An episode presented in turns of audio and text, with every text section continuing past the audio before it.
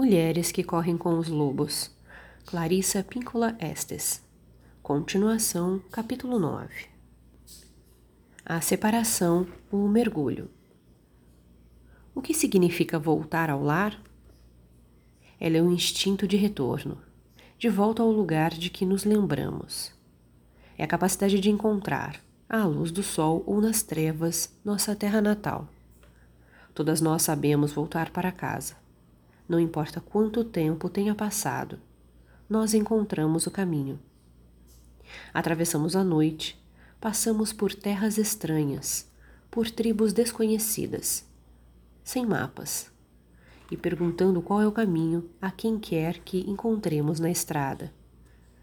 A resposta exata à pergunta de onde fica o lar é mais complexa, mas de certo modo ele fica num lugar interno, um lugar em algum ponto do tempo, não do espaço, onde a mulher se sinta inteira. O lar é onde um pensamento ou sentimento pode ser mantido em vez de sofrer interrupções ou de ser arrancado de nós, porque alguma outra coisa exige nosso tempo e atenção. E pelos séculos afora, as mulheres sempre descobriram inúmeros meios de chegar a ele, de criá-lo para si, mesmo quando seus deveres e afazeres pareciam intermináveis. Aprendi isso na comunidade em que vivi durante a minha infância, em que muitas devotas acordavam antes das cinco da manhã. E nos seus longos vestidos escuros seguiam pela madrugada cinzenta para ir se ajoelhar na fria nave da igreja, com sua visão periférica protegida por lenços amarrados ao queixo, puxados bem para frente. Elas enterravam o rosto nas mãos avermelhadas e oravam contavam histórias para Deus, conseguiam alcançar a paz, a força e o insight. De vez em quando, minha tia Catherine me levava com ela. Quando um dia eu lhe disse: É tão calmo e bonito aqui. Ela piscou enquanto fazia com que eu me calasse. Não conte para ninguém. É um segredo importantíssimo. E era mesmo porque o trajeto até a igreja na madrugada e o interior sombrio da nave eram os dois únicos lugares naquela época em que era proibido perturbar a mulher. É correto e conveniente que as mulheres procurem, liberem, conquistem, criem, conspirem para obter e, af e afirmem seu direito à volta ao lar. O lar é uma sensação ou uma disposição constante que nos permite vivenciar sensações não necessariamente mantidas no mundo concreto. O assombro, a imaginação, a paz, a despreocupação, a falta de exigências, a liberdade de estar afastada da tagarelice constante. Todos esses tesouros do lar deveriam ficar armazenados na psique para seu uso futuro no mundo objetivo. Embora existam muitos lugares físicos onde a mulher pode ir para tatear o caminho de volta a esse lar especial, esse lugar físico específico não é o lar. Ele é apenas o veículo que embala o ego para que ele adormeça e nós possamos percorrer o resto do caminho sozinha.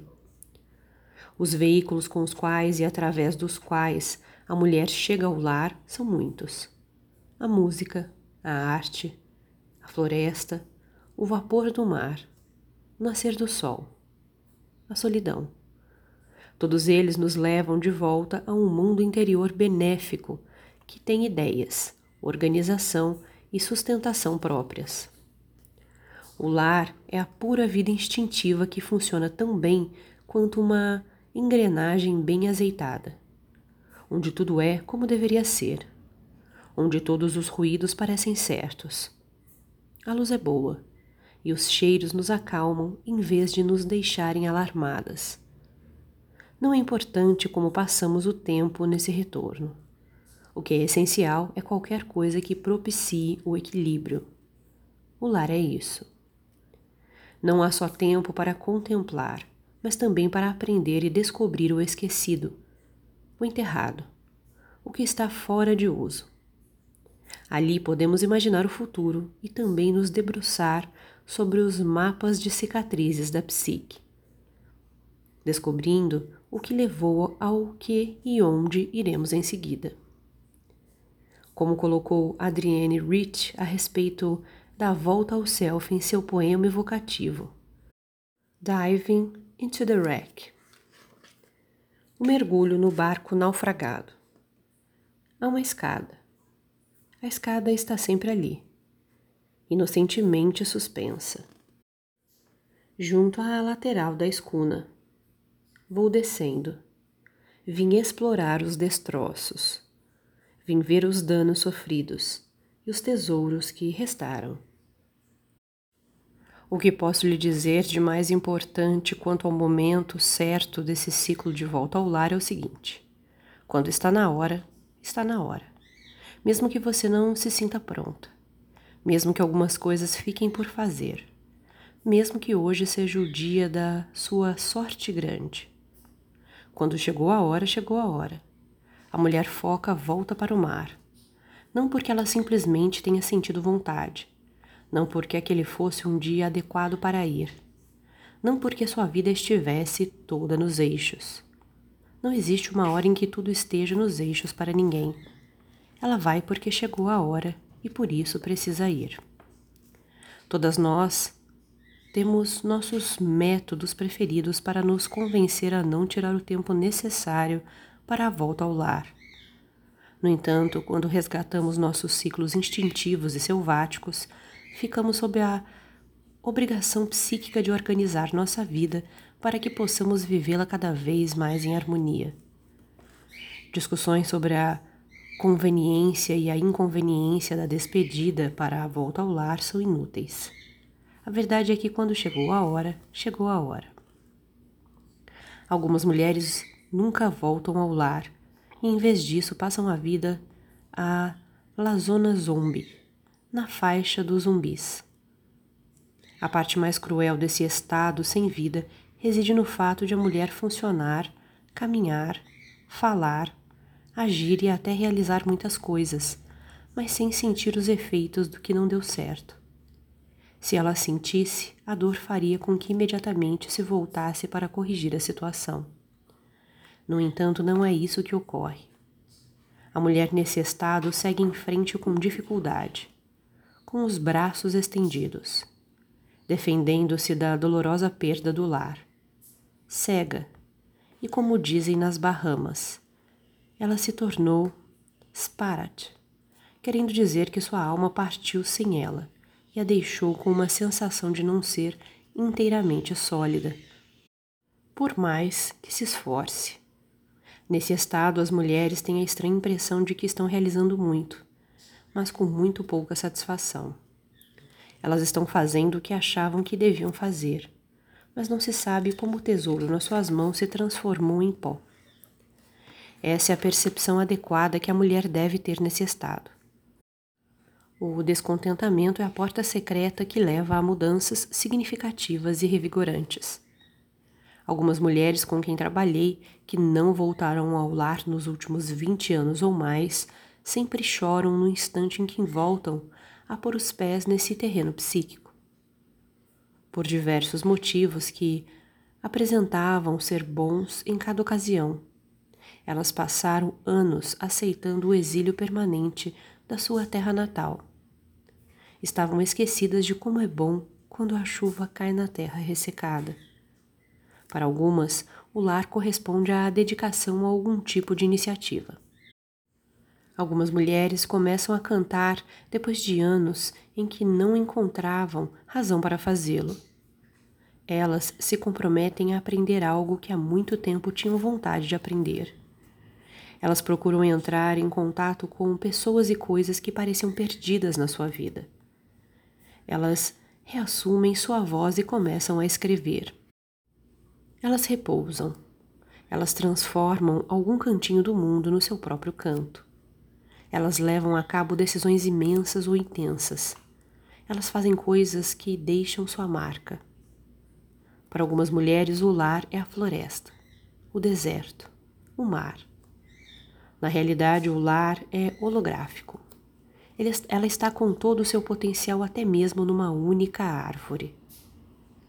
Num cacto solitário na vitrina de uma loja de plantas, num lago de água parada. Ele também está com todo o seu potencial numa folha amarela caída no asfalto, num vaso de barro vermelho à espera de um feixe de raízes, numa gota d'água na pele. Quando você concentrar os olhos da alma, verá o lar num grande número de lugares. Por quanto tempo a pessoa fica no lar espiritual? O máximo de tempo possível, ou até que você seja novamente dona de si mesma. Com que frequência é necessária essa volta? Com uma frequência muito maior se você for uma pessoa sensível e muito ativa no mundo objetivo. Algo menos se você for um pouco insensível e não se expuser tanto. Cada mulher sabe, no fundo do coração, a frequência e a duração necessárias.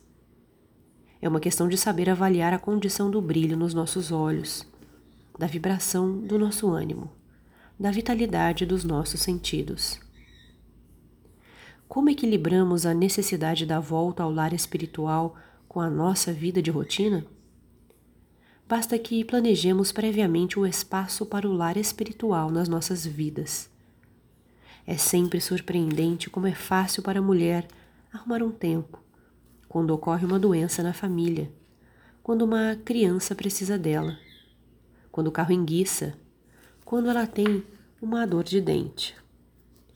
É preciso que demos o mesmo valor à volta ao lar, se necessário que lhe atribuamos proporções de crise.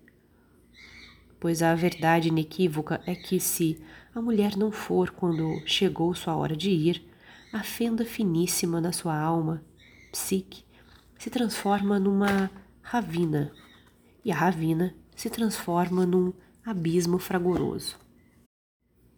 Se a mulher valoriza absolutamente seus ciclos de volta ao lar, os que a cercam irão também aprender a valorizá-los. É verdade que podemos alcançar um nível significativo de volta ao lar quando tiramos algum tempo longe da monotonia da rotina diária. Um tempo que não pode ser interrompido e que é exclusivamente nosso. Só que exclusivamente nosso tem significados diferentes para mulheres diferentes. Para algumas, estar num aposento com a porta fechada, mas ainda estando acessível aos outros, já é uma boa volta ao lar. Para outras, porém, o lugar de onde elas podem mergulhar precisa estar livre até mesmo da menor interrupção. Nada de Mamãe, mamãe, onde estão os meus sapatos? Nada de Querida, estamos precisando de alguma coisa do mercado? Para esse tipo de mulher, a entrada para o lar profundo é evocada pelo silêncio. Não me molestes. Silêncio absoluto com um S maiúsculo e A maiúsculo. Para ela, o barulho do vento passando por um grande bloco de árvores é silêncio. Para ela, o ruído de um córrego da montanha é silêncio. Para ela, o trovão é silêncio. Para ela, a ordem normal da natureza, que nada pede em troca, é o silêncio revigorante. Cada mulher escolhe tanto como pode, quanto como deve. Independentemente do tempo dedicado ao lar, uma hora ou dias, lembre-se de que outras pessoas podem cuidar dos seus gatos, mesmo que seus gatos digam que só você sabe cuidar certo. Seu cachorro tentará fazer com que você pense que está abandonando uma criancinha numa rodovia, mas acabará por perdoá-la. A grama irá ficar um pouco amarelada, mas reviverá. Você e seu filho sentirão falta um do outro, mas os dois se alegrarão quando da sua volta. Seu parceiro pode resmungar. Todos irão superar o problema. Seu chefe pode ameaçá-la. Ele ou ela também superará isso. Demorar-se demais é loucura. A volta ao lar é a decisão saudável. Quando a cultura, a sociedade ou a psique não apoiam esse ciclo de volta ao lar, muitas mulheres aprendem a saltar por cima do portão ou a cavar por baixo da cerca, de qualquer jeito. Elas contraem alguma doença crônica e roubam um tempinho para a leitura na cama. Dão aquele sorriso amarelo como se tudo estivesse bem e continuam numa sutil sedução do ritmo de trabalho enquanto necessário. Quando o ciclo de volta ao lar é perturbado, muitas mulheres sentem que, para se verem livres, precisam arrumar uma briga com o chefe, com os filhos, com os pais ou com seu parceiro para afirmar suas necessidades psíquicas. E assim o que ocorre é que, no meio de uma explosão ou outra, a mulher insiste: Bem, vou embora, já que você é tão. preencha a lacuna. E obviamente não liga a mínima. Preencha a lacuna. Vou embora, muito obrigada. E lá se vai ela, com um ronco, um estrondo e uma saraivada de cascalho. Se a mulher tem de lutar pelo que é seu de direito, ela se sente justificada. Ela se sente absolutamente legitimada em seu desejo de voltar ao lar. É interessante observar que, se necessário, os lobos lutam pelo que desejam, seja alimento, sono, sexo ou tranquilidade. Seria de se imaginar que lutar pelo que se quer é uma reação instintiva adequada à situação de ser tolhida. No entanto, para muitas mulheres, a luta precisa também, ou apenas, ser empreendida no seu íntimo. Uma luta contra todo o complexo interno, que, para começar, nega suas necessidades. Pode-se também fazer recuar uma cultura agressiva, com eficácia muito maior quando se foi ao lar e se voltou de lá. Se você tiver de lutar cada vez que quiser ir, seus relacionamentos mais íntimos podem precisar ser cuidadosamente avaliados. Se possível, é melhor demonstrar ao seu pessoal que você estará diferente quando voltar, que você não os está abandonando, mas se reaprendendo e trazendo a si mesma de volta à sua verdadeira vida. Especialmente se você for artista Cerque-se de pessoas que sejam compreensivas para com sua necessidade de volta ao lar. Pois é provável que você vá precisar, com maior frequência do que a maioria das mulheres, minar o terreno psíquico do lar a fim de aprender os ciclos da criação. Portanto, seja breve, porém firme. Minha amiga Normande, uma escritora talentosa, diz que já tem prática e resume tudo a estou indo. Essas são as melhores palavras possíveis. Diga-as e vá embora. Mulheres diferentes têm critérios diferentes para o que consiste num período útil e ou necessário passado no lar. A maioria de nós nem sempre pode ficar lá tanto tempo quanto quer. Por isso ficamos o tempo que podemos. De vez em quando ficamos lá o tempo que precisamos. Em outras ocasiões, ficamos por lá até sentirmos falta do que deixamos. Às vezes, mergulhamos, saímos, mergulhamos de novo, rapidamente. A maioria das mulheres de volta aos ciclos naturais alternam entre essas opções, procurando equilibrar as circunstâncias e a necessidade. Uma coisa é certa: é uma boa ideia ter uma pequena valise pronta junto à porta para uma eventualidade.